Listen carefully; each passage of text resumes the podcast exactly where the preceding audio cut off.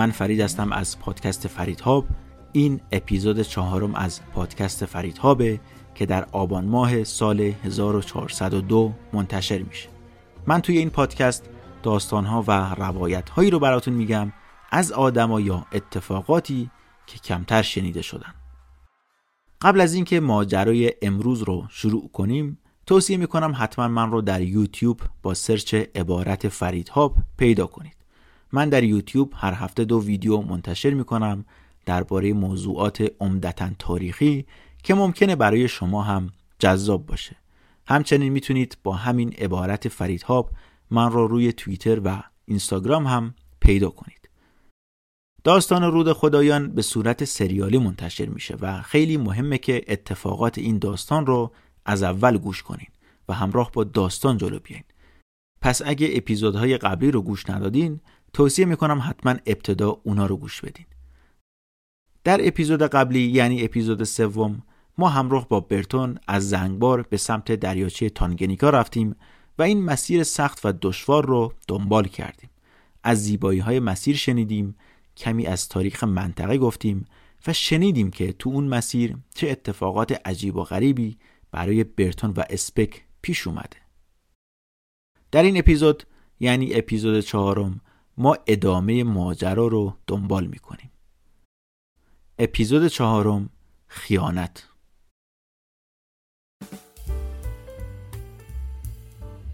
اسپانسر این اپیزود ما شرکت ماژوله. نمی‌دونم چقدر با مقررات ساختمون سازی آشنا هستید اما چند سالی هست که بحث بهینه سازی مصرف انرژی در ساختمون ها خیلی داغه. در مقررات ملی ساختمون سازی یه مبحث 19 داریم که تأکیدش روی بهینه سازی مصرف انرژی توی ساختمونه. و یکی از مصالح ساختمونی که توی این مبحث قرار می‌گیره پنجره های آیق یا شیشه دو جداره است که به اصطلاح بهشون میگیم پنجره های UPVC پنجره یکی از اقلامیه که هنگام ساخت و ساز باید خیلی بهش توجه بشه چون تأثیر مستقیمی روی آرامش و سلامت ما داره. چند که استقبال از پنجره های UPVC به دلیل کارکرد و کیفیت خوبی که دارن بالا رفته و زیاد تو خونه ها ازش استفاده می‌کنن. شرکت ماژول هم یکی از اولین شرکت هایی هستش که توی ایران تولید پروفیل های UPVC رو که باهاش در و پنجره می‌سازن از چند سال پیش شروع کرده. این شرکت سال 86 تکنولوژی ساخت این پروفیل های با کیفیت رو از آلمان و ترکیه به ایران آورد و از اون سال به بعد مشغول تولید در این حوزن. و جالبه بگم که انقدر کیفیت کارشون بالاست که همون سال اول موفق به دریافت استاندارد اجباری از سازمان ملی استاندارد شدن. در تمامی این سالها شرکت ماژول سعی کرده با تکیه بر تکنولوژی روز کیفیت محصولاتش رو به روز نگه داره. شرکت ماژول اولین و تنها شرکت دانش بنیان در ایران توی این زمین است که از تکنولوژی نانو تو فرمولاسیونش برای تولید این پروفیل ها بهره می‌بره. اگه در حال ساخت و ساز هستید یا قصد این کار رو دارید یا اینکه می‌خواهید پنجره های قدیمی خونتون رو تغییر بدید تا در مصرف انرژی صرفه جویی کنید یا حتی برای جلوگیری از ورود گرد و خاک و صدای بیرون به خونه می‌خواهید پنجره ها رو عوض کنید حتما سری به سایتشون بزنید. اونجا کلی اطلاعات هم درباره محصولاتشون هست. همین که شماره تلفن و اینام هست که می‌تونید باشون تماس بگیرید و مستقیم ازشون مشاوره بگیرید. من شماره تلفن و آدرس سایت رو در توضیحات این اپیزود می‌ذارم که می‌تونید از اونجا وردارید و به سایتشون سر بزنید. شرکت ماژور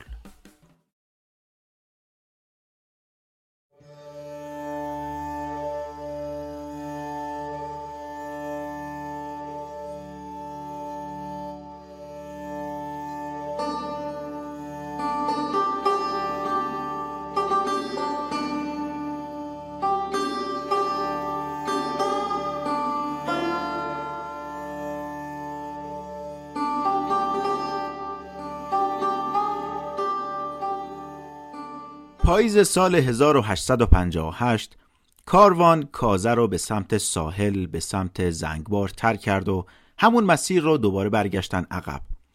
تو مسیر اسپک دوباره مریض شد. تب شدیدی بهش دست داده بود و از درد ناله می کرد. توی یکی از این روستاهای سر راهی به اسم هانگا درد مرموز و عجیبی اومد توی بدنش و خودش می‌گفت انگار یه آهن داغ گذاشتن روی سینه راستم و دارن فشارش میدن. یه دردی بود که می اومد و می‌رفت و هر بار انتهای این درد می رسید به سمت چپ سینش و به قلبش فشار می آورد. تپش قلبش شدیدتر و شدیدتر می شد و درد هم طوری بود که انگار مثل مار تو بدنش داشت می چرخید. یه بار می‌گفت سینم درد می‌کنه یه بار می‌گفت زده به کبدم یه بار می‌گفت الان درده زده به رون راستم و خلاصه همچین وضعیت بدی داشت تو این روستای هانگا که اتراق کرده بودن یه سرپناه کوچیک پیدا کردن که ظاهرا قبلا آغل حیوانات بود و ناچاری اونجا موندن. پر بود از حشرات موزی و جایی بود که در معرض باد و طوفانم بود. روزها همینطور میگذشت و حال اسپک بدتر و بدتر می‌شد. یه روز دمدمای صبح خواب دیده بود که یه دست ببر و یه دست پلنگ با قلاده های آهنی اینو گرفتن و دارن دنبال خودشون می‌کشن. از وحشت زیاد از خواب پرید و داشت جیغ می‌زد. به سختی خودش رو نزدیک کرد به لبه تخت و مبارک رو صدا کرد. مبارک اومد پیشش و تو اون حال بد نگاهی بهش انداخت و حدسش رفت سمت یه بیماری عجیبی که بهش می‌گفتن آهنهای کوچیک یا لیتل آیرونز که یه مرض درناک و زجرآوری بود که نه درمانی داشت نه حتی تسکینی براش بود.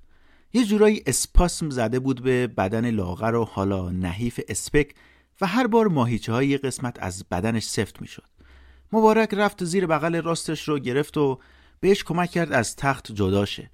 اسپک سرش رو گذاشته بود روی شونه مبارک و از درد گریه می‌کرد. این حمله های اسپاسم که به بدنش می‌زد هر بار شدیدتر و دردناکتر از دردای قبلی بود. برتون تو دفترش نوشته که اسپک داره با یک جمعیت شیطانی از غولها و دیوهایی که سر شیر و نیروی ماورایی دارن مبارزه می‌کنه. بدنش صفر شده بود، حتی چشماش صفر شده بود و اینقدر درد داشت که با لب و دهنش شکلکای عجیبی از خودش در می آورد. نفس کشیدن براش سخت و دردناک شده بود. درد یه جوری چهرش رو به هم ریخته بود که شناساییش سخت شده بود. برتون که دلش به حالش میسوخت کنارش موند و هر کاری از دستش برمیومد براش انجام می‌داد. می‌دونست این عربا برای این مرض آهنهای کوچیک درمان محلی دارن و برای همینم سنی بن امیر رو صدا زد تا یه کاری براش بکنه. سنی اومد و پهلوهای اسپک رو با پمادی از مر خرد شده که یه جور سمقه با لوبیا سبز و زرده تخم مرغ مالید. اما گشایشی رخ نداد و درد همچنان ادامه داشت. سنی گفت بهتر یه دکتر علفی پیدا کنیم. برای تسکین دردش هم یه ریسمانی دور شکم اسپک بسته بود که اونم جواب نداد و اسپک هم چنان دردی کشید که تناب رو با دستاش پاره کرد. تو همین حالی که از درد مثل مار زخمی به خودش میپیچید افتاد به هزیانگویی.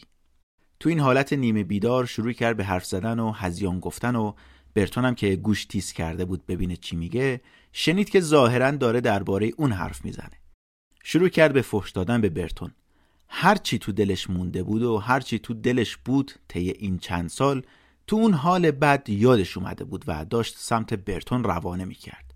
چیزایی که برتون اصلا روحش هم ازشون خبر نداشت. اسپک داد می‌زد که تو دفتر خاطرات من را دزدیدی. جک و جونورایی که من پیدا کردم رو توی سومالیلند ازم دزدیدی. نمی‌دونم این رو دزدیدی اون رو دزدیدی. حتی کوچیکترین برخوردا و واکنش های برتون هم یادش مونده بود و یکی یکی داشت اونا رو توی صورت برتون میکوبید. برتون توی دفترش نوشته من سه سال پیش توی بربرا تو اون چادر یه بار بهش گفتم که آقا نه یا عقب بیای عقب فکر می‌کنن کم آوردی این هنوز یادش مونده. هنوز یادش نرفته. این حرف ساده اونم تو لحظاتی که بوی مرگ و زندگی می‌داد چنان این رو رنجونده بود که سالهاست یادش نمیره و شده نشخار فکری شب و روزش. اصلا حیرت می‌کرد که اسپک هنوز اون حرف رو یادش بود. می‌گفت من اصلا رو هم, هم خبر نداره که کجا چه کاری کردم که این ممکنه رو دلش مونده باشه. اینم تا تب نکنه و هزیون نگه من اصلا نمی‌فهمم چی توی اون کلش میگذره و چه چیزی از درون داره این رو می‌خوره. یکی از همین روزا اسپک دچار یه اسپاسم خیلی شدید شد که صورتش رو سیاه و کبود کرد. داد زد که قلم و کاغذ براش بیارن. از ترس اینکه مبادا این اسپاسم کل بدنش رو بگیره و دیگه زنده ازش بیرون نیاد شروع کرد به نوشتن یک نامه خداحافظی نامفهومی برای خانوادش اما به طرز عجیبی اون درد شدید اون اسپاسم آخری انگار پایانی بود بر یک دور درد. بعدش دردش کمتر شد و رنگ صورتش برگشت به حالت نرمال. هرچند چند هفته طول کشید تا کامل درد از بدنش خارج بشه ولی اون درد آخری آخرین دردی بود که متحمل شد. وقتی هم حالش خوب شد اصلا چیزی از هزیانگویی هاش یادش نمی اومد و یه روزی به برتون گفت بهتره را بیفتیم و بریم. انگار نه انگار که چند روز قبلتر برتون رو به باد فحش گرفته بود. این خوب شد و کاروان دوباره راه افتاد. حالا سر کاروان جدیدی هم داشتن و از اونجایی که برتون از دست سعید شاکی بود مبارک رو گذاشته بود جاش. می‌گفت سعید هم بی احتیاط بوده و هم زیاد اصراف می‌کرده و اعتمادم رو بهش از دست دادم. یه روزی سعید رو صدا زد و این خبر رو طوری بهش گفت که سعید نه شوکه بشه نه دلگیر. خودش توی دفترش نوشته که وقت گفتن این حرفا یاد یه ضرب المثل فارسی افتادم که میگه درختی که کاشتی رو قطع نکن. حالا من دقیقا نمی‌دونم اشاره به چه ضرب المثلی داره ولی اشاره به این داره که پلهای پشت سرت رو خراب نکن. این خبر رو به سعید اینطور داد که حالا که کلی زحمت کشیدی و این همه خسته شدی به نظرم بهتر جات رو با مبارک عوض کنی و از دست این همه مسئولیت نجات پیدا کنی. سعید ابتدا واکنش خاصی نداشت ولی وقتی فهمید مبارک قرار بیاد جاش اخماش رفت تو هم. از اون روز به بعد یک کینه ای از مبارک به دل گرفت و هر اتفاقی که میافتاد گزارشش رو به برتون می‌داد که ببین به خاطر مدیریت مبارک که فلان چیز رخ داده. برتون هم می‌گفت حالا هر اتفاقی که میافتاد این رو گردن مبارک مینداخت و سعی می‌کرد مبارک رو از چشم من بندازه. از اون سمت هم مبارک آدمی نبود که بخواد خلافی بکنه. و حسابش انقدر پاک بود که برتون با وجودش احساس آرامش و راحتی می‌کرد. اینا اوایل دسامبر در حالی که تو مسیر بودن به یه کاروان دیگه برخورد کردن که از سمت ساحل داشت میومد توی خاک آفریقا و اینا با خودشون بخشی از نامه های جدید برتون رو هم آورده بودن. چند بسته نامه و کاغذ به برتون تحویل دادن و برتون هم طبق معمول منتظر خبر خوش توی این نامه ها نبود. تا حالا توی این مسیر هرچی نامه دریافت کرده بود بیشتر خبر مرگ آدما بود. ولی این بار خبر بعد یه چیز دیگه بود. برتون تو نامه خوند که کریستوفر پالمر ریگبی همون آدمی که گفتیم سالها قبل توی هند با برتون مشکل پیدا کرده بود حالا شده بود سرکنسول بریتانیا توی زنگبار. و برتون هم می‌گفت هوا پسه از این خبر بوهای خوبی نمیاد. اینا بالاخره در تاریخ دوم فوریه سال 1859 پس از یک سال و نیم سفر دوباره رسیدن به نقطه اولشون و ساحل رو با چشمای خودشون دیدن. اینجا اشاره کنم به این بحث که فاصله ساحل زنگبار تا اوجیجی که نقطه آخر سفرشون بود روی نقشه حدود 1300 کیلومتره. یعنی فاصله تهران تا بندر عباس. این فاصله رو توی یک سال و نیم تونسته بودن برن و برگردن. به حال اینا وقتی رسیدن به مناطق نزدیک به ساحل با این خبرم روبرو شدن که وبا توی منطقه زیاد شده و خیلی ها رو کشته. همین دوباره سرعتشون رو کند کرد و نتونستن ساحل رو به سمت زنگبار ترک کنن. هنوز تو خاک آفریقا بودن و مونده بود که به ساحل برسن. دست بر غذا وبا به اینام زد و بیشتر خدمه برتون و کاروانش در آخرین روزهای سفر کشته شدند. وبایی که منطقه بزرگی رو در بر گرفته بود و از سواحل شرقی عربستان و آفریقا گرفته تا جزایر زنگبار و پومبا تقریبا اکثر مناطق رو خالی از سکنی کرده بود. انقدر همه چیز ترسناک شده بود که هیچ کس جرأت نداشت تو هیچ کشتی آلودهی خدمت کنه. اینا عاقبت به هر طریقی که بود رسیدن زنگ بار و دیدن وبا به اونجا هم زده و شهر در یک آشوب و هرج و مرج دائمی بود. اپیدمی وبا به جون همه افتاده بود و روزانه جون حدود 250 نفر را می گرفت. اون سرکنسول جدید زنگبار یعنی آقای ریگبی تو دفترش نوشته که مرده و زنده رو با هم دفن می کردیم و چون کسی امید به زنده موندن یک وبا گرفته نداشت همه رو با هم دفن می کردن. از ترس اینکه وبا گسترده نشه مرده ها رو هر جایی که دستشون می‌رسید دفن می‌کردن اونم هول هولکی از کنار جاده ها گرفته تا زمین های کشاورزی معمولا توی ردیف های طولانی گورهای کم عمقی رو خیلی تونتون می ساختن و اینا رو یه جوری دفن می‌کردن که بعدا با یه نم بارون دست و پای این مرده ها از خاک بیرون می افتادن. زنگبار از نظر سیاسی هم به هم ریخته بود سوینی بن سعید سلطان عمان که برادر مجید سلطان زنگبار بود ناوگانی از کشتی های جنگی رو برای حمله به سمت جزیره و به سمت برادرش روانه کرده بود سوینی می‌گفت برادرش خراج پرداخت نمی‌کنه و دو ساله که هیچی بهش نداده و به خاطر همینا عصبانی بود و عهد کرده بود حتما حقش رو از برادرش بگیره. ریگبی هم برای کمک به مجید یعنی سلطان زنگبار قبل از رسیدن کشتی های سوینی از یک رزمناو بریتانیایی خواسته بود تا جلوی حمله رو بگیره. خلاصه هیچی سر جاش نبود. برتون اسپک هم ضعیفتر از اونی بودن که جز خودشون به چیزی بخوان فکر کنن. اینا مستقیم رفتن کنسولگری. برتون خسته و بیمار وارد خونه ای شد که زمانی دوست قدیمیش اونجا در را به روشون باز کرده بود. احساس خستگی و غم شدیدی کرد که البته این جنسش با قبلی ها فرق می کرد و ربطی به مریضی و خستگی های سفرش نداشت. البته برتون مدلش همین بود. هر وقت یک پروژه رو به پایان می رسوند به جای خوشحالی بیشتر احساس افسردگی و ناراحتی می کرد می گفت هیجان سفر با افسردگی شدید روحی و جسمی جایگزین شده و حتی حوصله حرف زدنم ندارم. اونجا فقط کارش شده بود استراحت و رسیدگی به زخماش و این مدت هم برای اینکه حوصلش سر نره رو آورده بود به خوندن رمانای فرانسوی و تا جایی که می‌تونست سعی می‌کرد از سرکنسول جدید دوری کنه. ریگبی هم اصلا دوست نداشت قیافه برتون رو ببینه و جدا از این خودش هم کل روزش درگیر سیاست و ماجراهای سیاسی بود و وقتی هم برای برتون نداشت. اما اون کینه های قدیمی هنوز سر جاش بود. برتون می‌گفت موندن اینجا برام زجرآور شده و قابل تحمل نیست. یه روز این وسایلش رو جمع کرد و پا رفت کنسولگری فرانسه و آدمی به نام لادیسلاس کوشه سرکنسول اونجا که اونم با ریگبی مشکل داشت به گرمی از برتون استقبال کرد. این وسط هم اسپک و ریگبی با هم دوست شده بودن و اسپک هم چون فهمیده بود ریگبی از برتون بدش میاد فوری رفته بود باهاش گرم گرفته بود. این از اونجایی که احساس می‌کرد بهش ظلم شده و غرورش جریحه دار شده و همیشه در حال ناله بود با ریگبی حرفای مشترکی با هم پیدا کرده بودن. به ریگبی می‌گفت اگه من نبودم این تو مسیر گم می‌شد. و اگه من نبودم این اصلا توانایی رفتن به این سفر خطرناک رو نداشت. می‌گفت حتی همرتون قبلا هشدار داده و گفته که تنها کسی که بتونه از پس این سفر بر بیاد تویی و نبرتون تو تنها کسی هستی که می‌تونه مأموریت رو نجات بده. بعد می‌گفت همرتون با اظهار تأسف گفته که متاسفانه تو نمیشه تنها بری چون اگه بگی تنها میرم با رفتنت موافقت نمیشه و به خاطر همین بوده که مجبور شدم با برتون برم. خلاصه راست می‌رفت و چپ می‌رفت بعد برتون رو می‌گفت و نقل قولهای عجیبی از آدمایی می‌گفت که دیگه زنده نبودن.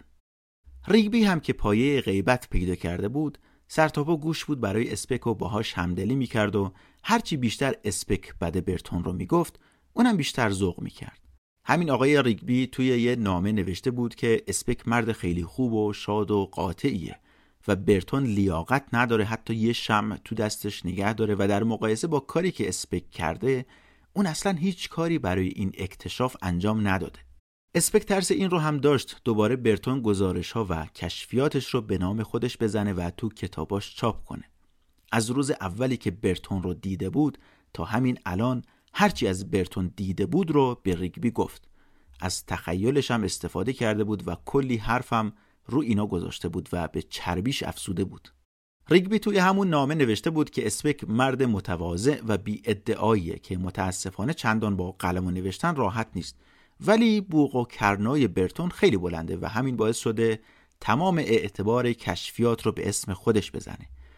این نوشته بود هر کشفی که انجام شده اسپک انجام داده و برتون کل سفر رو روی یه تابوتی بوده و کلی آدم رو هم درگیر خودش کرده برای جابجایی و حمل کردنش.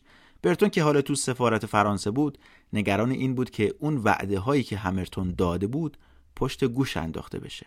هشت ماه قبل نامی نوشته بود به نورتون شاو تو انجمن و وعده هایی که کنسولگری زنگبار به برتون و مردانش داده بود رو بهشون گوشزد کرده بود. همرتون فقیت هم از بودجه عمومی کنسولگری چیزی حدود 500 دلار بهشون داده بود و گفته بود که اگه زنده برگشتن پاداش کافی و مقبولی بهشون بده برتون تو نامه‌ای برای انجمن نوشته من با تکیه بر اون حرفا کلی وعده وعید به مردانم دادم و اصلا توانایی پرداخت این همه مخارج رو ندارم و اگه این وعده ها عملی نشه تو زنگبار وضعیت جالبی نخواهم داشت. برتون اسپک اون موقع که توی سفر بودن قبل از رسیدن به تانگنیکا صدها پوند از بودجه رو خرج کرده بودن و پول خیلی زودتر از موعد تموم شده بود. این مدتی هم که برگشته بودن زنگبار برتون برای شاو چند بار نامه نوشت و هی بهش یادآوری می‌کرد و هیچ وقتم پاسخ درخور و قانع کننده ای از سمت انجمن جغرافیایی دریافت نکرد. حالا به هر حال تقدیر این بود که برتون با ریگبی رو در رو بشه و اینا رو بهش یادآوری کنه. به محض گفتنش ریگبی خیلی سریع درخواستش رو رد کرد. خود ریگبی هم یه نامه نوشت برای دولت بریتانیا و توش نوشت که از نظر من سرهنگ همرتون هیچ مجوزی از دولت برای تأمین بخشی از هزینه های این مأموریت دریافت نکرده و احتمالا این وعده ها رو در حالی داده که فکر می‌کرده این موفقیت به یک موفقیت ملی تبدیل خواهد شد. ریگبی تو نامه نوشته من شخصا به کاپیتان برتون هم گفتم که بدون مجوز قبلی دولت من قادر به پرداخت چنین پاداشی نیستم و خلاصه از این حرفا زده بود و زده بود زیر همه چی. با این حال همه خوب می‌دونستن که برای این سفر به برتون بودجه کافی برای تأمین ابتدایی ترین نیازهاش هم اختصاص نداده بودند. این رو هم دولت بمبئی می‌دونست هم ریگبی و هم انجمن ولی همه روشون رو کرده بودن اون و انگار نه انگار برتون با این خیال که پس از موفقیتشون در این مأموریت دولت بودجه بیشتری بهشون میده 1400 پوند از پول خودش رو هم خرج این مأموریت کرده بود و دیگه الان هیچ پول اضافه ای نداشت که به مرداش پرداخت کنه. جدا از اینم اگه پولی هم در میان بود به نظرش بخش زیادی از اعضای تیمش استحقاق داشتنش رو نداشتن. تو دفترش نوشته اصلا از اول قرار بود هر فرد مبلغ مشخصی دریافت کنه. اونم در صورتی که هم رفتارشون اوکی بود و هم کارشون. ولی 36 تا اولاغ ما یا تلف شدن یا گم شدن و اینا حتی نتونستن از پس این کار ساده هم بر بیان. بار برا فرار کرده بودن. کلی از وسایلمون یا جا موندن یا دزدیده شدن و از این احوالات. لیستی از بی ارزگی های تیمش رو روی کاغذ نوشت. مبارک ولی هرچی بهش قول و قرار داده بودن رو دریافت کرد. اما بقیه انقدر خوششانس نبودن. با وجود اینکه تو مسیر هم ترسیده بودن هم خستگی بعضی وقتا از پا درشون آورده بود ولی دست آخر با اخراج مواجه شدن و چیزی دستشون رو نگرفت. اسپک هم چون سعید باش به نیانزا نیومده بود و از قبل هم تهدیدش کرده بود هیچ کاری براش نکرد و هیچ پولی بهش نداد. برتون توی دفترش نوشته که جان اسپک هم با من موافقه که پرداخت پاداش برای سوء رفتار نشونه ضعفه. و اگه بهشون پول بدیم اینا به جای اینکه اون رو نشونه سخاوت ما ببینن میگن از رو ترس بوده و با بقیه کاشفان آینده هم همین کار رو می‌کنن. برنامه برتون این بود که تو جزیره بمونه تا جایی که حالش انقدر خوب بشه که بتونه برگرده خونه و دولت رو هم راضی کنه که هم تایم مرخصیش رو اضافه کنن هم بودجه بیشتری بهش بدن تا بتونه توی این مناطق به کاوش خودش ادامه بده و بیشتر بنویسه. اما ریگبی اصلا دوست نداشت این رو توی اون جزیره ببینه. و از طرفی اسپکم که همیشه عجول بود می‌خواست زودتر برگرده خونه. برتون می‌گفت کارهای زیادی مونده که باید انجام بشه ولی استراب و بدخلقی میزبان و همراه هم چاره برام نذاشت جز اینکه قبلتر از موعد و بدون اینکه کارهای تموم نشده رو انجام بدم پاشم برگردم انگلیس.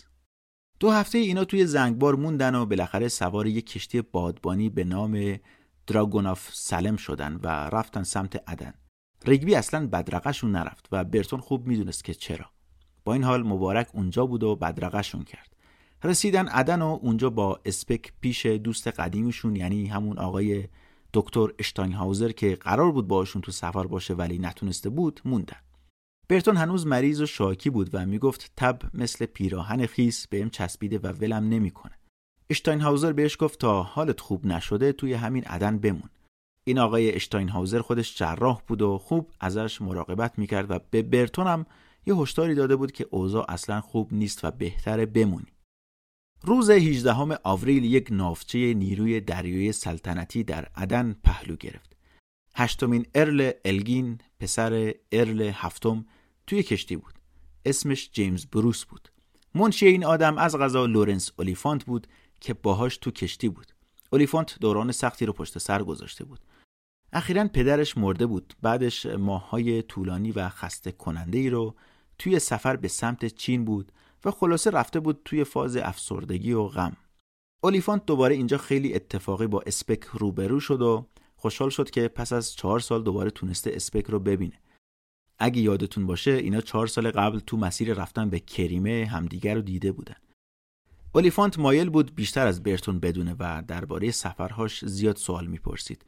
لرد الگین هم به هر دو مرد یعنی هم برتون و هم اسپک پیشنهاد داد که با کمال میل اونا رو به انگلیس برمیگردونه اگه تمایل داشته باشن.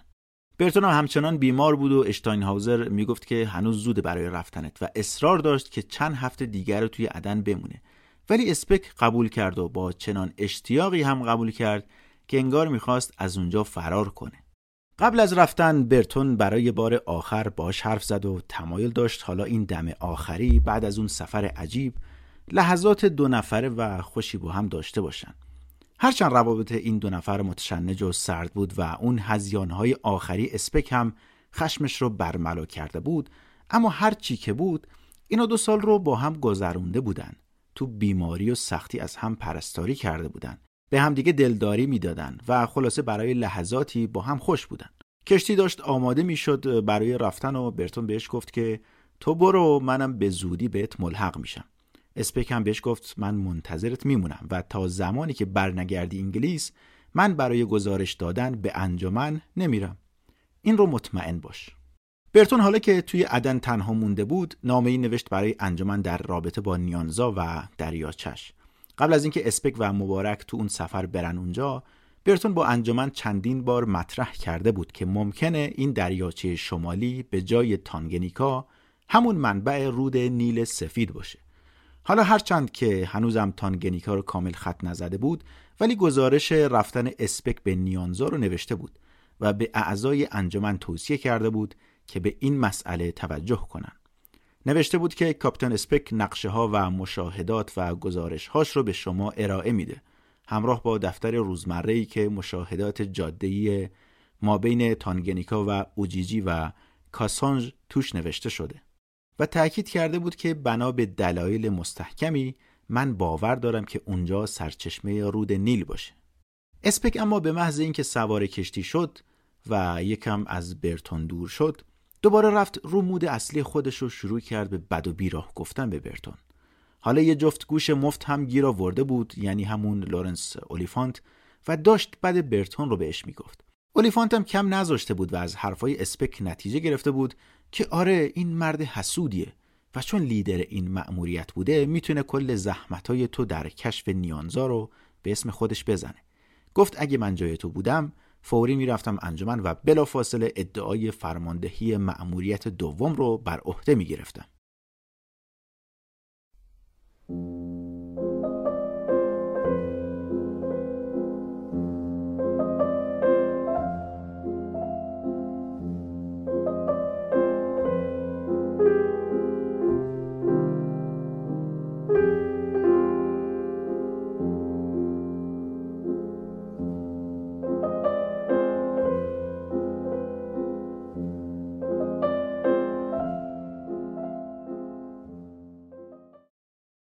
سه هفته میگذشت که اسپک روی کشتی به سمت انگلیس در حال حرکت بود و حوصلش هم سر رفته بود. قبل از اینکه به اونجا برسه یعنی به انگلیس برسه روی همین کشتی ادعای خودش مبنی بر کشف سرچشمه رود نیل رو مطرح کرد و اونا رو روی کاغذ نوشت. بعد که رسیدن به سواحل انگلیس رفت لندن و تو هتلی به اسم هتل هاچت در پیکادلی موند و اونجا نامه ای از نورتون شاو دبیر انجمن سلطنتی دریافت کرد که بهش خوش آمد گفته بود اسپک همون روز پاسخی براش نوشت و توش ادعا کرد که شاید قبلا هم به شما گفته باشم که من اعتقاد دارم نیانزا یکی از سرچشمه های نیله و به احتمال زیاد سرچشمه اصلی هم همین نقطه است. این اولین باری بود که بدون کوچکترین شکی ادعای بزرگی رو مطرح می کرد. اون شب شا اسپک رو برد پیش آقایی به اسم کلمنت مارکام که یکی از معروفترین رؤسای اون انجمن جغرافیایی طی سالهای قبل بود. مارکام بعدا نوشته بود که ما مدت زیادی در مورد کلیت موضوع حرف زدیم ولی لابلای حرفاش من اینطوری برداشت کردم که این آقا به برتون وفادار نیست. البته مارکام بدون قضاوت روز بعد باش رفت ساختمون انجمن سلطنتی و اونجا قرار بود مورچیسون رو ببینن مورچیسون رو که گفتیم دیگه رئیس انجمن جغرافیایی سلطنتی بود. اسپکم نقشه هایی که از سفرش به نیانزا کشیده بود رو با خودش آورده بود و مشتاق بود تا ادعاش رو ثابت کنه. ادعایی که می‌گفت نه تانگنیکا بلکه این دریاچه نیانزاست که سرچشمه رود نیل. بعدش می‌خواست درخواست این رو مطرح کنه که انجمن برتون رو کنار بزنه و اون رو رهبر کاروان بعدی به سمت آفریقا کنه. البته این حرفای اسپک پیش مورچیسون خریدار داشت و باورشون کرده بود. مورچیسون هم مثل اسپک از اشراف بریتانیا بود. از والدینی ثروتمند از خاندان تارادل به دنیا اومده بود و قبل از ورود به ارتش در کالج نظامی سلطنتی تحصیل کرده بود. بعدتر که سنش بالاتر رفته بود مثل برتون بخش زیادی از وقت خودش رو به سرگرمی مورد علاقش یعنی شکار اختصاص می‌داد. زمین شناس ماهر و کاربلدی هم بود و چند تا سیستم تحقیقاتی در مورد زمین شناسی به خصوص برای مناطق ولز و راینلند طراحی کرده بود تا سال 1859 مورچیسون سه بار به ریاست انجمن رسیده بود. یک بار در سال 1843 که جانشین ویلیام ریچارد همیلتون شد، همون شخصی که سنگ روزتا رو از مصر به انگلیس آورده بود. همچنین در سال 1851 و اخیرا هم در سال 1856 زمانی که برتون و اسپک رفته بودند سمت زنگبار. مورچیسون نه تنها به خاطر دستاوردهاش تو حوزه زمین شناسی بلکه به خاطر ارتباطات اجتماعی خوبی که داشت به این سمت رسیده بود.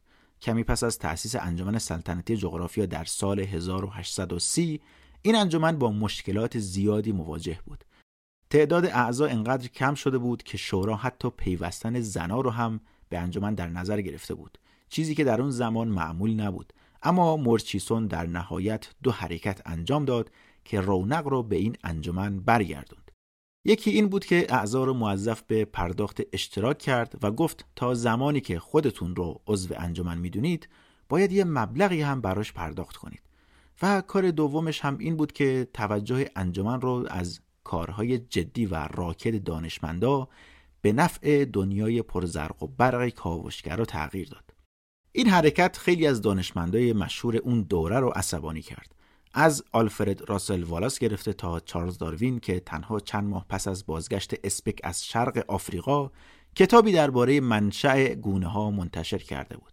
با این حال در این دوره تأکید بر اکتشاف توجه مطبوعات رو به خودش جلب کرده بود و همچنین طیف گسترده تری می‌خواستن پول بدن و به عضو انجمن تبدیل بشن. در دوره دوم ریاست خودش هم بخش جدیدی در انجمن برای پیشرفت علم ایجاد کرد. بخشی بود به اسم بخش ای انگلیسی که اونجا جغرافیا رو از زمین شناسی جدا کرده بود. برای مدت‌های طولانی جغرافیا زیر مجموعه بود برای زمین شناسی و زمین شناسی خیلی جدیتر گرفته می‌شد. مورچیسون ولی اینا رو از هم جدا کرد و به کاشفا این اجازه رو می‌داد که به طور اختصاصی رو هر موضوعی که دوست دارن و بلدن حرف بزنن. این بخش ای خیلی پر رونق شد و بر بخشای دیگه انجمن سایه انداخت. این انجمن تا سال 1854 که آغاز دوره سوم ریاست مورچیسون بود 2000 نفر عضو داشت که عدد خیلی بیشتری از مابقی انجمنهای موجود در سرتاسر سر اروپا بود. برای اینکه انجمن همچنان پرقدرت باقی بمونه، مورچیسون متوجه شد نیاز به یک کاوشگر داره که پیش مردم محبوب باشه و مخاطبای زیادی داشته باشه. برای سالهای سال دوست مورچیسون یعنی دیوید لیوینگستون معروف این نقش رو پر کرده بود و جدا از کارهایی که برای پایان دادن به تجارت برده کرده بود و مورد علاقه و تحسین همگان بود به خاطر کارهای اکتشافیش هم همه تحسینش می‌کردن. با این حال لیوینگستون در اون زمان 20 سالی می‌شد که حضور فعال داشت و سنش هم داشت به پنجاه نزدیک می‌شد. موهاش داشت خاکستری می‌شد و آثاری از بیماری هم توش دیده می‌شد که به خاطر سفرهای طولانیش بود. انجمن نیاز به یک چهره تازه داشت. حالا مورچیسون مدتی بود که اسپک رو میشناخت و حتی قبل از اینکه به انگلیس برگرده بهش علاقه مند شده بود. تقریبا یه سال قبلتر بود که مورچیسون جلسه ای رو برای بررسی کتابی میدانی که برتون فرستاده بود همراه با نقشه‌ای که اسپک از مراحل اولیه سفرشون ترسیم کرده بود تشکیل داده بود.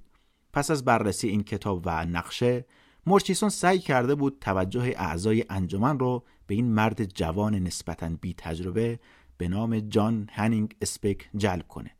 می‌گفت ما با کارهای خوبی که آقای اسپک همراه با کاپیتان برتون در سفرهاشون انجام داده آشنا هستیم. حالا به نظر می‌رسه همتای مردی شده که باهاش داره کار می‌کنه. این سفر تنهایی اسپک به نیانزا با افکار مورچیسون در مورد جغرافیای شرق آفریقا همسو بود. و همین توجه مورچیسون رو بیشتر از قبل بهش جلب کرد.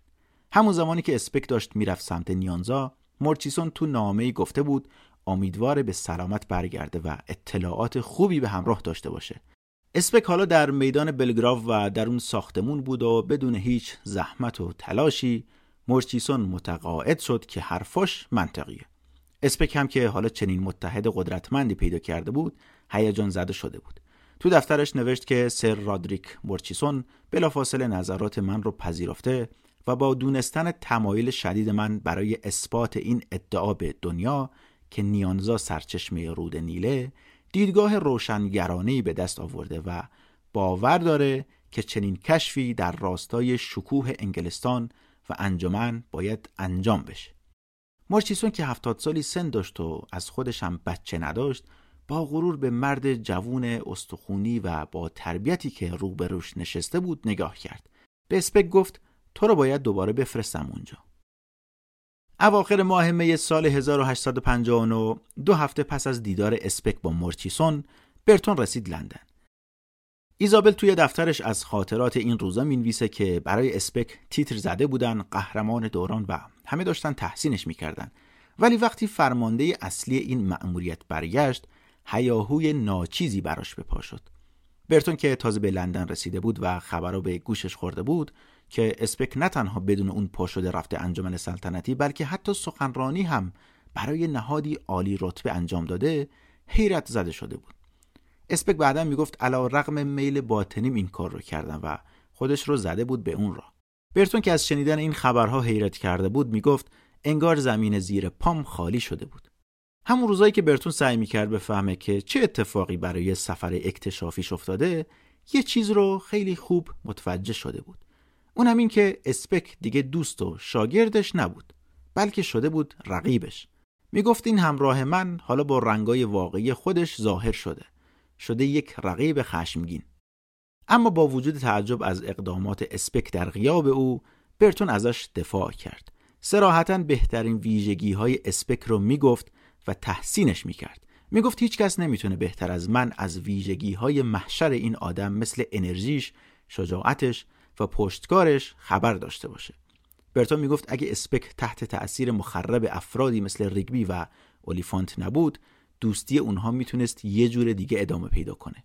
یه جایی هم ایزابل خیلی عصبانی و خشمگین به این حرکت ها اعتراض کرده بود که برتون بهش گفته بود جان اسپک یکی از شجاعترین آدمو در جهانه. اگرم عیبی داشته باشه به خاطر غرور بیش از حدشه. اگه کنار آدمای خوبی بمونه از بهترین مردای این دوران خواهد بود. اما اگه به حال خودش بگذارنش روزی پشیمون و متاسف خواهد شد. برتون پس از اینکه به خونه برگشت از طرف انجمن سلطنتی نشان مؤسس رو دریافت کرد که یکی از معتبرترین جوایز این انجمنه. برتون که از این تقدیر سپاسگزار بود احساس وظیفه کرد که بخشی از سخنرانیش رو هم به تمجید از اسپک اختصاص بده. برتون در بین جمع با اشاره به مورچیسون گفت شما به موفقیت این سفر اکتشافی ما اشاره کردید و حالا اجازه بدید بگم چطور شد که ما به این موفقیت رسیدیم. خیلی از نتایج و گزارش های جغرافیایی رو ما مدیون کاپیتان جان اسپک هستیم. در حالی که من به تاریخ و قومنگاری و زبان و ویژگی های مردم می پرداختم وظیفه دشوار ترسیم یک توپوگرافی دقیق از تعیین موقعیت از طریق مشاهدات نجومی بر عهده کاپتان اسپک بود. کاری که حتی لیوینگستون نترس هم خیلی وقتا از پسش بر نیومده بود. مرچیسون هم که خوشخوشانش بود و حالا به زودی می‌خواست جاش رو به نفر بعدی یعنی لورد ریپون بده با انجمن لابی کرد تا مدال مؤسس رو به طور همزمان با برتون به اسپک هم بدن. شورا اما با این تصمیم مخالفت کرد و مرچیسون هم کمی از این تصمیم ناراحت شد ولی از نشستی که برای تجلیل از برتون در نظر گرفته شده بود برای برجسته کردن اسپک استفاده کرد مرچیسون که اونجا روبروی جمع نشسته بود بین حرفاش گفت همچنین باید از این فرصت استفاده کنم و از شما به خاطر نقش بسیار مهمی که به کاپتن اسپک دادید تا به سفر اکتشافی جداگانه در دل سفر اصلی بپردازه تشکر کنم. بین حرفاش هم چند بار خطاب به برتون گفت که هرچند شما مریض و معلول شده بودید و این رو چندین بار تکرار کرد و سوزنش گیر کرده بود روی اون جمله و از طرفی هم اسپک رو هی بالا می‌کشید و و می‌گفت که کشفی که کرده به خودی خود شایسته بالاترین افتخار دریافتی از سمت انجمنه. اسپک شهره شهر شده بود. هم یکی از بزرگترین جوایز تاریخ انجمن نصیبش شده بود هم تونسته بود چهره زشت و بدی از فرمانده مأموریت به بقیه صادر کنه و برتون رو یک شخصیت رقتانگیز دیده بودند که پشت سر قهرمان جوون و جسورش لنگان لنگان حرکت می‌کرده. انجمن پس از این نشست جلساتی رو هم تشکیل داد و در نهایت وزن و اهمیتی که به دریاچه نیانزا دادن بسیار بیشتر از دریاچه تانگنیکا بود. و نیانزا رو هم فقط اسپک دیده بود در نتیجه همه focus کرده بودن روی اسپک و اون دریاچه اواخر ماه انجمن جغرافیای سلطنتی دوباره تشکیل جلسه داد و پیشنهادهای رقابتی برتون و اسپک برای یک سفر اکتشافی دیگه به شرق آفریقا رو بررسی کردند. این جلسه توسط کمیته فرعی انجمن برگزار شد که یکی از اعضاش لورنس اولیفانت بود که پس از بازگشت به انگلستان اسپک ازش دعوت کرده بود که به شورا ملحق بشه و دیگری فرانسیس گالتون معروف بود که میشه پسر عموی ناتنی چارلز داروین. این آقای گالتون آثار زیادی در حوزه طبیعت و زیستشناسی ازش باقی مونده. کسی بود که عبارت طبیعت در مقابل تربیت رو ابداع کرده و بعدا هم تحت تاثیر نظریه انتخاب طبیعی پسر اموش کارهایی رو در حوزه اصلاح نژاد انجام داده بود. کاشف و ریاضیدان هم بود و کتابی هم داره به نام هنر سفر که پر از فرمولهایی برای تعیین مسیرها و این چیزا که خیلی به کار کاشفا می اومد. این آقا یه نظریه عجیبی هم داره توی این کتاب که میگه بهتره برای سفرهای اکتشافی زن استخدام بشه چون زنها دوست دارن چیزای سنگین بلند کنن و هزینه غذاشون هم کمه چون حین پخت و پز می‌تونن انگشتاشون رو لیس بزنن و این باعث میشه کمتر بخورن از این نظریه های عجیبی که آدم تا نخونه باور نمی‌کنه. همین گالتون تو کتاب خاطراتش نقاط قوت و تفاوت‌های برتون و اسپک رو هم به عنوان کاشف و هم به عنوان یک انسان نوشته. می‌گفت برتون مردی با نبوغ و زائقه عجیب و غریب و شخصیتی شرقی و کاملا کولی. ولی اسپک یک بریتانیایی کامل بود. متعارف محکم و مصمم. برتون می‌دونست که خودش برای رهبری سفر اکتشافی بعدی واجد شرایط تر از اسپک بود ولی پیشنهاد اسپک به کمیته فرعی انجمن مبنی بر اینکه من این مسیر نیانزا رو یه بار رفتم و از هر نظر من واردترم پذیرفته شد. حالا که انجمن اسپک رو پذیرفته بود ازشون پنج هزار پوند درخواست کرد که تقریبا پنج برابر بیشتر از چیزی بود که برتون چهار سال پیش دریافت کرده بود. و یک گذرنامه هم برای رفتن به زنگبار از طریق یک کشتی جنگی دریافت کرده بود مورچیسون برای دادن این مقدار بودجه کمی مردد بود و در نهایت با 2500 پوند موافقت کرد. مبلغی که اگه برتون اون زمان داشت خیلی از مشکلاتش حل می‌شد و راحت می‌تونست کامل تانگنیکا و نیانزا رو کاوش کنه. این کمیته البته با پیشنهاد برتون هم برای برگشت به منطقه و جستجوی دقیقتر مخالفت نکرد اما برتون مریض بود و به این زودی انقدر خوب نمی‌شد که دوباره بتونه اون سفر رو بره. و اینکه دیگه پولی هم نبود که بهش اختصاص بدن اسپک هم که الان ستاره شده بود در نامه به سرکنسول زنگبار یعنی ریگبی نوشت که ریگبی عزیز کارهای من شگفتی زیادی در سرزمین ایجاد کرده و از روزی که به خونه اومدم حتی فرصت استراحت هم نداشتم چون هر روز جلسه دارم و با من مشورت می‌کنن به قدری این روزها خوشحالم که به خواب هم نمی‌دیدم. اسپک حالا نه تنها به عنوان یک قهرمان به کشور برگشته بود بلکه می‌خواست به عنوان یک لیدر برای چنین مأموریت سنگینی فرستاده بشه به منطقه. این برای اسپک نه تنها یک پیروزی برای خودش بود بلکه شکستی بود برای برتون. تو نامه به ریگبی نوشته که حقیقتش از اینکه پیشنهاد برتون رد شده و اون رو انتخاب نکردن خوشحالم. مورچیسون هم توی گزارشی نوشته بود که برتون انسان نابغه و مشهوریه. کتاب تحسین برانگیزی نوشته و به دهها زبان صحبت می‌کنه. اما اسپک هم زودتر رسیده به دریاچه نیانزا هم زودتر برگشته انگلیس و هم زودتر از همه خودش رو به انجامن رسونده. اسپک دیگه چی می‌خواست بشنوه؟ یه انتشاراتی هم بود به اسم بلکوود که نظرش به اسپک جلب شد و بهش وعده داد که شرح گزارشات و مقالاتش رو چاپ می‌کنه.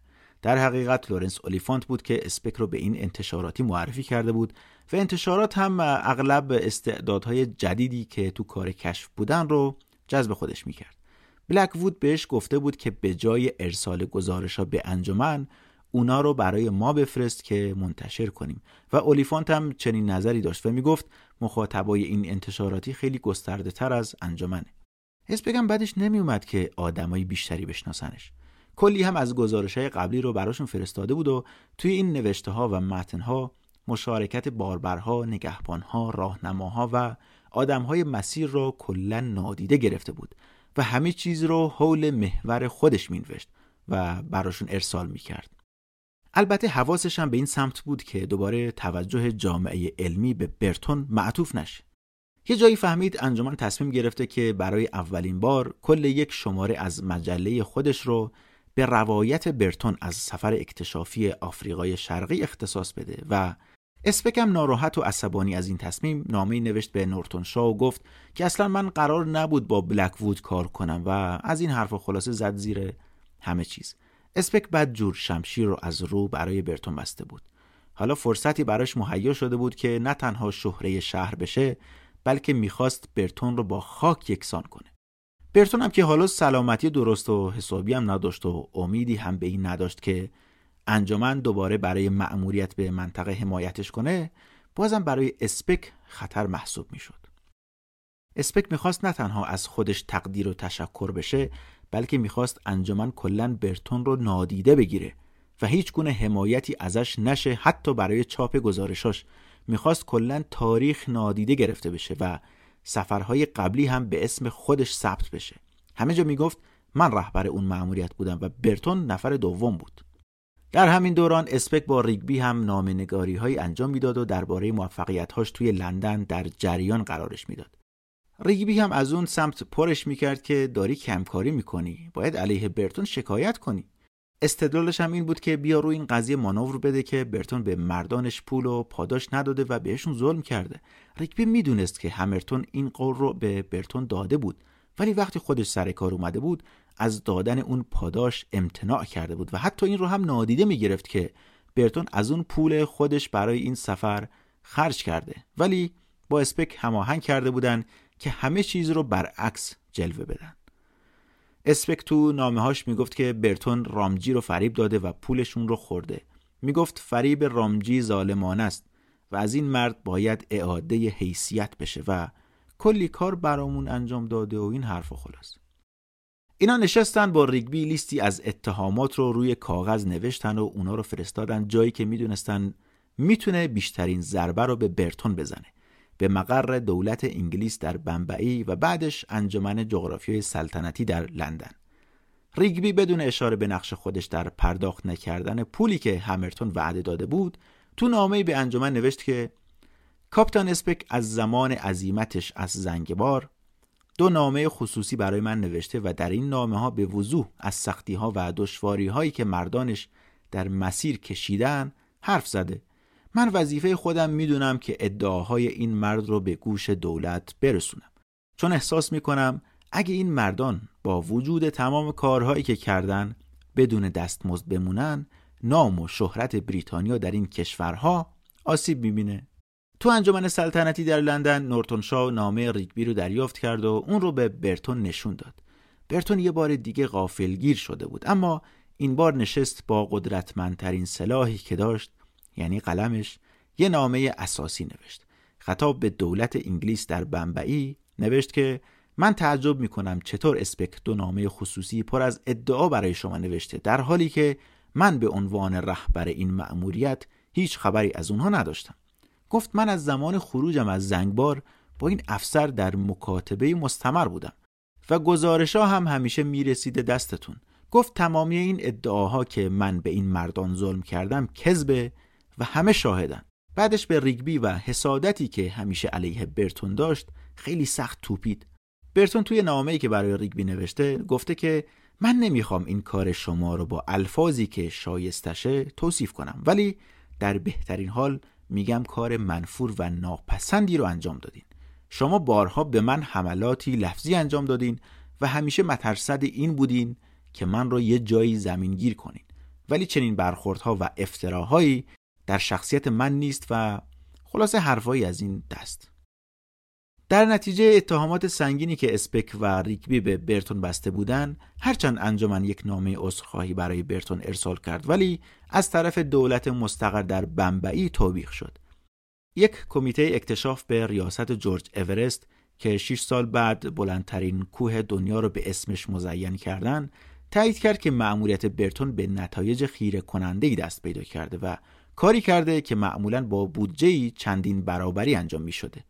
برتون هم وقتی درخواست کرده بود که خب پولی که از جیب پرداخت کردم رو بهم پس بدین انجام بهش گفته بود که نمیشه و ازش تفره رفته بود بهش گفتن نه تنها انجمن مبلغی رو بهش بر نمیگردونه بلکه از نظر کمیته برتون نمی‌تونه هیچ ادعایی بیشتر از هزار پوندی که قبلا بهش پرداخت شده داشته باشه همین مدت از مبارک هم شنید که ظاهرا برخلاف برتون که تونسته بود از خودش دفاع کنه حرفای اسپک و ریگبی در عدن پذیرفته شده بود و اونم نتونسته بود از کارهای خودش دفاع کنه و پس از سالها تلاش و فداکاری کلی سرزنشش هم کرده بودن. نماینده ای از دولت هم تو نامه‌ای برای برتون نوشته بود که پس از بررسی توضیحات شما باید به اطلاعتون برسونیم که بهتر بود و وظیفه شما بود که قبل از ترک زنگبار میبایست این ادعاها رو اونجا به اطلاع کنسولگری میرسوندید. تا بدین ترتیب حل و فصل می‌شد و اعتبار دولت بریتانیا آسیب نمی‌دید. برتون هم که به هیچ وجه حاضر به تسلیم شدن و زیر بار رفتن نبود در جواب نامه نوشت که هرچه که بوده رو من به اطلاع آقای ریگ برسوندم و اگه این آقا وظیفش رو می‌دونست که در موضوع مداخله کنه قبل از ترک زنگبار به ما اطلاع می‌داد. بعد برتون گفته بود که جسارتا بعد از این همه سختی و دشواری مسیر و تهدید و اینا که کلی اکتشاف هم انجام شده حالا سهم ما این شده که پولها چی شده یا اینکه چرا به اعضای تیم پول پرداخت نکردیم؟ این سفر قرار بود در صورت موفقیت با وعده دوست مرحومم سرهنگ همرتون پاداش بیشتری دریافت کنه ولی هیچ کدوم به سرانجام نرسیده. حالا که برتون نه تنها شکست خورده بود بلکه تحقیرم شده بود اسپک هم ابراز تأسف می‌کرد که هرچند تلخ ولی این کار ضروری بود. اسپک توی نامه به ریگبی نوشته که این ماجرا برای من تلخ و دردناک بوده ولی بالاخره درد و آمال فکری و احساسی هم به پایان رسیده و اینا باعث شده به آرامش برسم وظیفه من این بود که به اطلاع برسونم و حالا دولت خودش هرچی صلاح بدون انجام میده. به ریگبی هم گفته بود که مکاتبات شخصی رو پیش خودش نگه داره و جای درز نده. گفته بود اگه برتون از شما درخواست نامه های من رو کرد با خط زدن این فحش و فضیحت هایی که تو نامه ها نوشتم اینا رو بهشون بدید. ولی در غیر این صورت به کسی چیزی تحویل نده. برای برتون چیزی که بیشتر از خیانت اسپک اذیتش می‌کرد این خشمش بود. حتی پس از اینکه برتون وسعت جاه طلبی اسپک و عمق رنجش این آدم رو درک کرده بود براش دشوار بود ببینه مردی که اون رو با خودش به سفرهای اکتشافی برده بود به دانشمندا، کاشفا و آدمای بالا رتبه معرفی کرده بود. در زمانهای عدم اطمینان بهش مشاوره داده بود یا اینکه در زمان مریضی ازش پرستاری کرده بود. حالا اینطوری داره با این حرکات و رفتار باهاش برخورد می‌کنه. برتو می‌گفت بدون شک این آدم رو پر کردن و بهش گفتن که تمام موفقیت این سفر را به اسم خودش بزنه. در حالی که اسپک بر موج خروشان شهرتش سوار شده بود برتون بیشتر و بیشتر در ناامیدی فرو می‌رفت اون مدل افسردگی که همیشه بعد از یک پیروزی بهش دست می‌داد حالا انگار بزرگتر از همیشه برگشته بود و سایه بلندی انداخته بود روی تمام پیروزی هاش. هر چند صدها کیلومتر از سرزمین های ناشناخته رو پیاده رفته بود مسیر رو نقشه برداری کرده بود به تانگنیکا رسیده بود و بعدش مدال مؤسس هم از انجمن دریافت کرده بود اما در مقابل کسی که با خودش به این سفر برده بود و راه نمایش کرده بود الان داشت تحقیر می‌شد.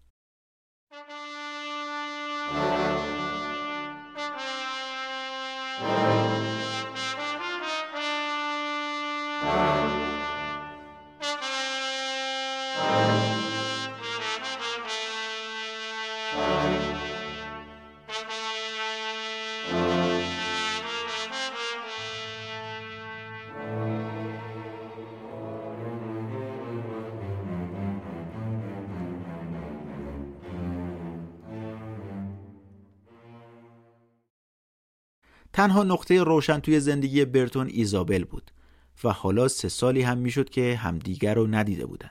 البته در این مدت هیچ وقت شوق دیدن دوباره ایزابل رو از دست نداده بود. ایزابل هم همیشه براش نامه میفرستاد و لابلای نامه ها بریده روزنامه و اخباری که احساس می‌کرد برای برتون جذاب بود رو هم ارسال می‌کرد. برتون هم کلا توی این سفر تونسته بود چهار تا نامه براش بنویسه و بعدش از یه جایی این نامه ها قطع شده بودن. اون مدتی هم که برتون توی سفر اکتشافی بود ایزابل و خانوادهش هم توی یک تور اروپا بودن و از این کشور به اون کشور در حال حرکت بودن. تو این مسیر اروپا هم بارها پیشنهاد ازدواج بهش شد که خودش میگه حتی بدون اینکه بررسی کنم همه رو رد کردم.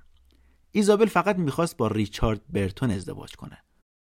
حالا که ایزابل انگلیس بود و خبر بازگشت پیروزمندانه اسپک به انگلستان رو شنیده بود منتظر بود خبری از برتون هم برسه. اما خبری چه خصوصی چه عمومی از برتون نبود. دو روز بعد ایزابل تو روزنامه خوند که برتون بالاخره تو مسیر بازگشت به انگلستانه. تو دفتر خاطراتش نوشته احساس عجیبی دارم. ترسیده مریض و گیجم. مشتاق دیدارشم. یکی از همین روزها برتون از ناکجا آباد جلوی خونه یکی از دوستاش سبز شد و از اونجایی که می‌دونست در اون لحظات ایزابل اونجا کنار دوستشه زنگ در رو زد. ایزابل که از داخل خونه صداش رو شنیده بود سر تا پا شور و هیجان شد. خودش می‌گفت قلبم یه جوری می‌زد که احساس می‌کردم همه صدای ضربان قلبم رو میشنون. ایزابل هم کلا بیخیال دوستش شد و با برتون از پله های امارت رفت پایین و سوار بر کالسکهی شد که برتون آورده بود.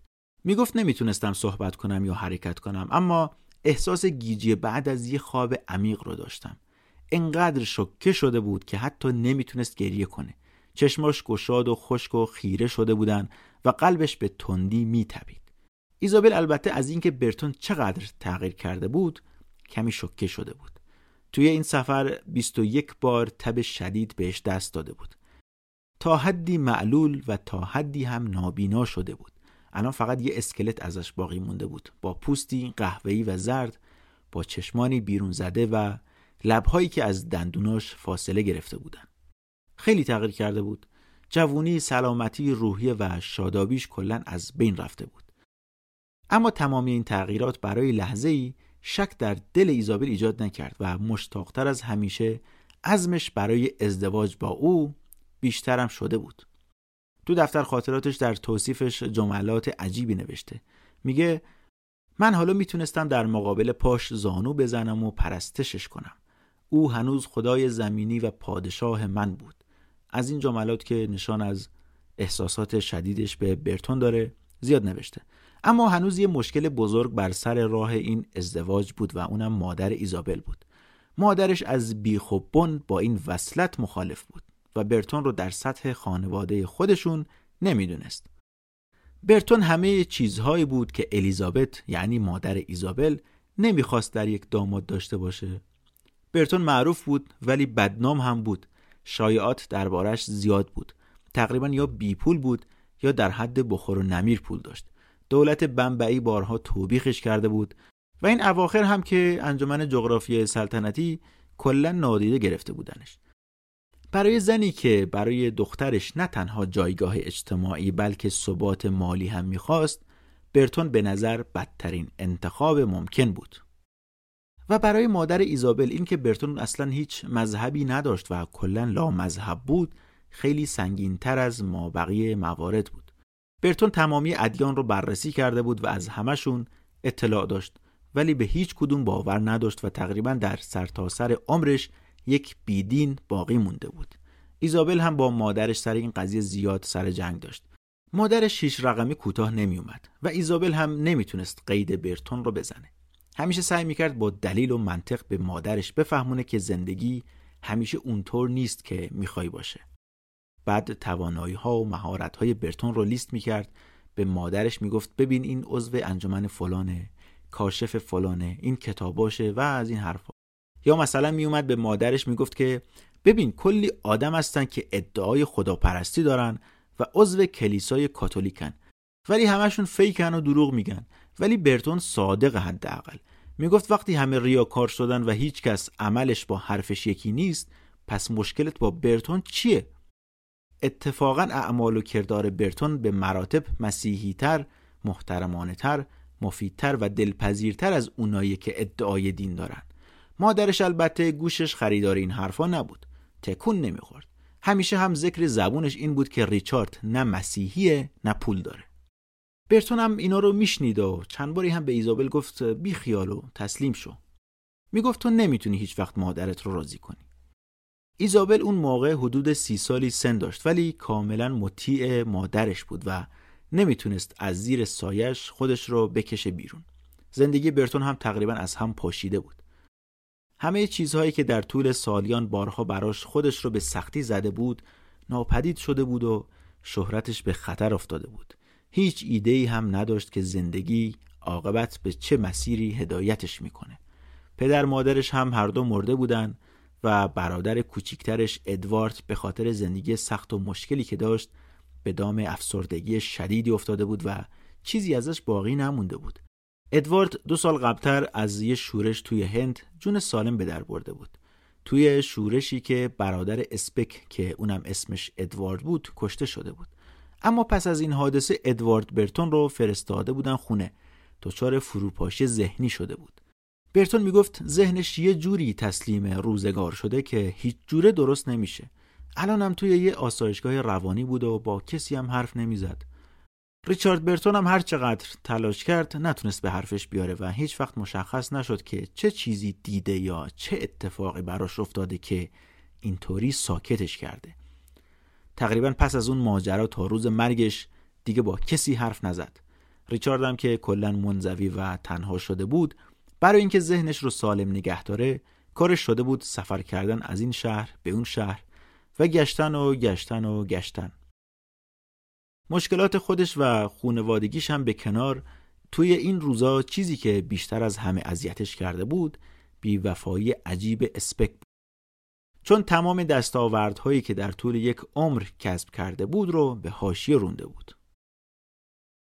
اسپک از اون سمت توی خونه آبا و اجدادیش خیلی احساس راحتی و رضایت می‌کرد و تو اون مدتی که برتون غرق در افسردگی بود داشت برنامه هاش رو برای سفر جدیدش به آفریقا یادداشت می‌کرد. اما بیشتر از اینکه به فکر این باشه که چه چیزایی با خودش ببره به فکر این بود که چه کسی رو با خودش ببره. می‌دونست این تصمیم یک تصمیم حیاتیه و برای چنین سفر مهم و البته خطرناکی مهمترین کار بود. وفاداری هم خیلی براش مهم بود. برخلاف خودش که هیچ به برتون وفادار نبود می‌دونست باید کسی رو انتخاب کنه که بهش وفادار باقی بمونه. اولین کسی که به ذهنش خطور کرد مبارک بود. انتخابی بود که بدون درنگ در ذهنش بود و شکی درش نداشت. قلم و کاغذ آورد و نامه نوشت به رکبی در زنگبار. گفت به مبارک بگو که من هر جایی که رفتم اسمش رو آوردم و ازش تقدیر کردم و خیلی مشتاقم و تمایل دارم که توی این سفر هم استخدامش کنم تا با هم این مسیر رو بریم. اسپک می‌دونست که با وجود مبارک هم مترجم داشت هم راهنما داشت هم یک فرد قابل اعتماد کنارش بود. می‌گفت مبارک تنها آدمیه توی این دنیا که هیچ وقت تنهام نمی‌ذاره. اما انتخاب معاون کار دشوارتری بود. انجمن افرادی رو بهش پیشنهاد کرده بود اما اسپک کسی رو می‌خواست که شخصا میشناختش و بهش اعتماد داشت. اولین اسمی که به ذهنش اومد ادموند اسمیت بود. این اسمیت رو یادمونه دیگه. همون که یکی دوبار خواسته بود باش به سفر بره ولی هر بار اسپک کنسل کرده بود. اولین بار همون سال 1854 بود که می‌خواست با اسمیت سفر بره که پیچونده بود رفته بود عدن و بار دوم هم زمانی بود که می‌خواست با اسمیت بره سمت قفقاز. ولی وقتی برتون دوباره ازش دعوت کرد برای آفریقا بازم اون سفر رو کنسل کرده بود. تو نامه ای از اسمیت دعوت کرد که باهاش به این سفر بیاد ولی بلا فاصله دوباره نظرش عوض شد. به ذهنش خطور کرد که من توی این سفر به آدم باهوش و قوی نیاز دارم و البته کسی که بدون چون و چرا وفادار بمونه. به کسی نیاز داشت که هیچ وقت بهش خیانت نکنه و به فرماندهیش حسادت نبره و هیچ وقت سعی نکنه با او رقابت کنه. یعنی دقیقا کسی رو می‌خواست که عین خودش نباشه. هر چقدر خون به دل برتون کرده بود نمی‌خواست همین سر خودشم بیاد. در نهایت یکی از دوستان قدیمی اسپک به نام جیمز آگوستوس گرانت به اسپک نامه نوشت و گفت من مشتاقم این سفر رو با شما بیام. این گرانت پسر یک کشیش اسکاتلندی بود و توی جوونی هم به ارتش هند پیوسته بود. تو همون هند یعنی حدود دوازده سال پیش با اسپک هم دیدارایی داشته بود و همدیگر رو میشناختن خلاصه. گرانت برای اسپک تمام ویژگی های یک معاون خوب رو داشت. آدم فروتن و سربراهی بود و اینکه می‌دونست گرانت کسی نیست که بخواد در هیچ زمینه ای باهاش رقابت کنه.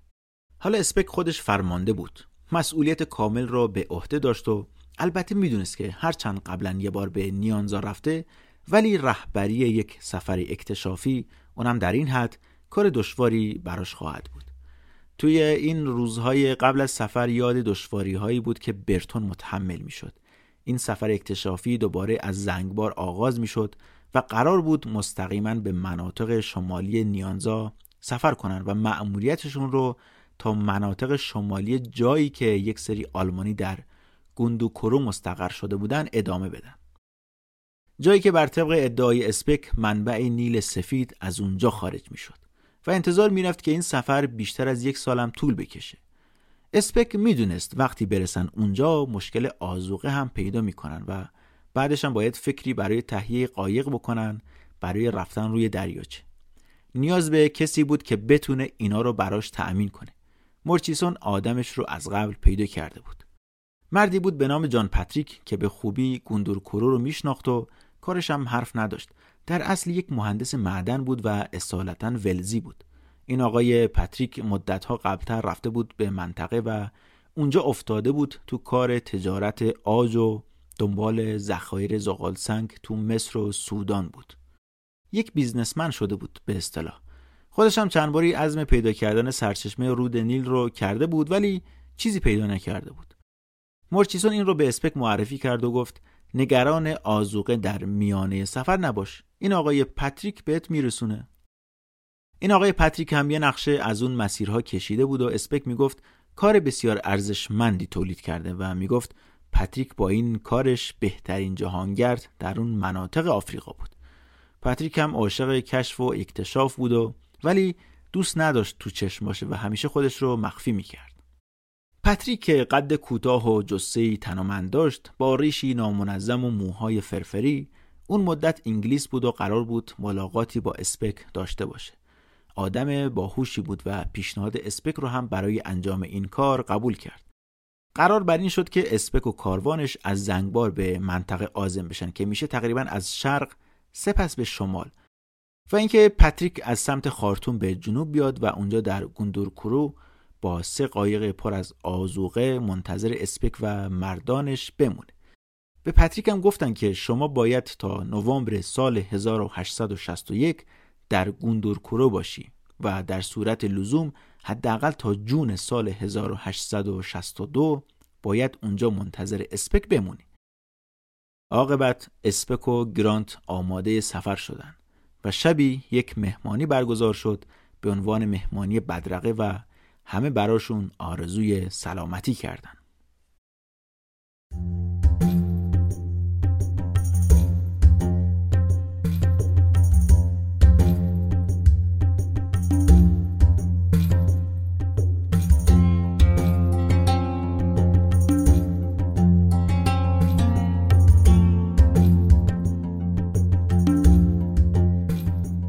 اپیزود چهارم این ماجرای ما همینجا به پایان رسید این پادکست به صورت سریالی و در پنج قسمت هر چهارشنبه ساعت هفت بعد از ظهر به وقت ایران منتشر میشه. پیشنهاد کردن این پادکست به دوستان و اطرافیانتون بزرگترین دلگرمی برای ماست و انگیزه که به ما این اشتیاق رو میده که در طولانی مدت این کار رو انجام بدیم. اگر تمایل به اسپانسری این پادکست داشتید با آدرس ایمیل فرید هاب channel روی جیمیل با من تماس بگیرید. همچنین می‌تونید من رو در یوتیوب، توییتر و اینستاگرام با search عبارت فریدهاب پیدا کنید. ممنونم که تا پایان این اپیزود با من همراه بودید.